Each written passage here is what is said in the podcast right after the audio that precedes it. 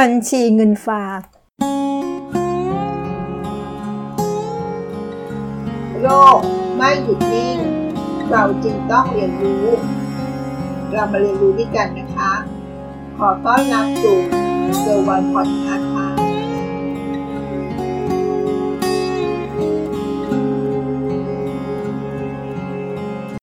สวัสดีค่ะใครๆก็ต้องมีบัญชีเงินฝากใช่ไหมคะ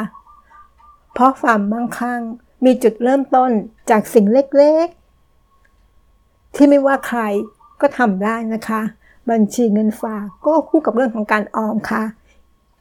ข้อดีของการออมเงินก็คือ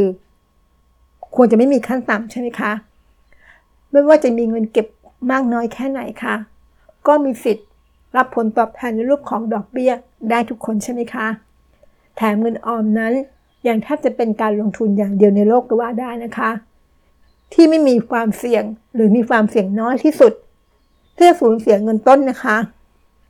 หากเป็นจำนวนที่อยู่ภายใต้กฎหมายคุ้มครองถึงอย่างนั้นมันก็เป็นสถิติที่น่าสนใจและน่าเสียดายนะคะว่าตอนนี้คนไทยยังไม่ค่อยใส่ใจเรื่องการออมเท่าที่ควรค่ะโดยในปัจจุบันนี้นะคะประเทศไทยมีบัญชีเงินฝากทั้งสิ้นนะคะ117ล้านบัญชีแต่กลับมีบัญชีที่มีเงินต่ำกว่า 50,000 บาทมากถึง 106.6 ล้านบัญชีเลยนะคะคิดเป็นตัวเลขแล้วตกประมาณ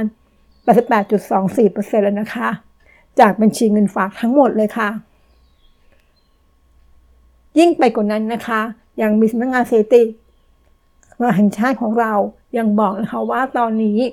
ยังมีภาคครัวเรือนอีก 25.9% ที่ยังไม่มีแม้แต่เงินออมติดบัญชีค่ะและก็มีแนวโน้มจะเพิ่มขึ้นเรื่อยๆด้วยนะคะที่เป็นแบบนี้เราคงปฏิเสธไม่ได้นะคะว่าสาเหตุส่วนหนึ่งอาจจะมาจากผลตอบแทนจากการออมเงินก็ได้ค่ะในตลาดการเงินของประเทศไทยยังไม่ดึงดูดมากพอตอนนี้ผลตอบแทนก็อาจจะสูงขึ้นบ้างนะคะถ้าเทียบกับสมัยก่อนก็ค่อนข้างจะไม่ถึง1บาทตอนนี้ก็เริ่มจะบาทกว่าแล้วค่ะแต่ถึงยังไงก็เทียบกับสมัยก่อนเมื่อครั้งในอดีตเพื่ออัตราดอกเบี้ยเราอยู่ถึง10%เลยค่ะแต่ตอนนี้แต่ดอกเบี้ยเราเรียกว่า 1-2% หรือยังเก่งก็ประมาณ 3% กว่า 4% นี่ก็เก่งมากแล้วนะคะนี่คือสถิติข้อมูลของการฝากเงินค่ะยังไงนะคะชีวิตของการลงทุนเริ่มต้นง่ายๆด้วยการออมเงินคิดว่าทุกคนก็จะมีบัญชีเงินฝากอาจจะมีเงินหรือไม่มีเงินนี่ก็ขึ้นอยู่กับการออมเงินแต่ละคนใช่ไหมคะหวังว่าข้อมูลตรงนี้ทำให้เรามาสะกิดใจและเริ่มหันกลับมาออมเงินกันให้มากขึ้นนะคะเพื่ออนาคตของเราในวันข้างหน้าค่ะสวัสดีค่ะ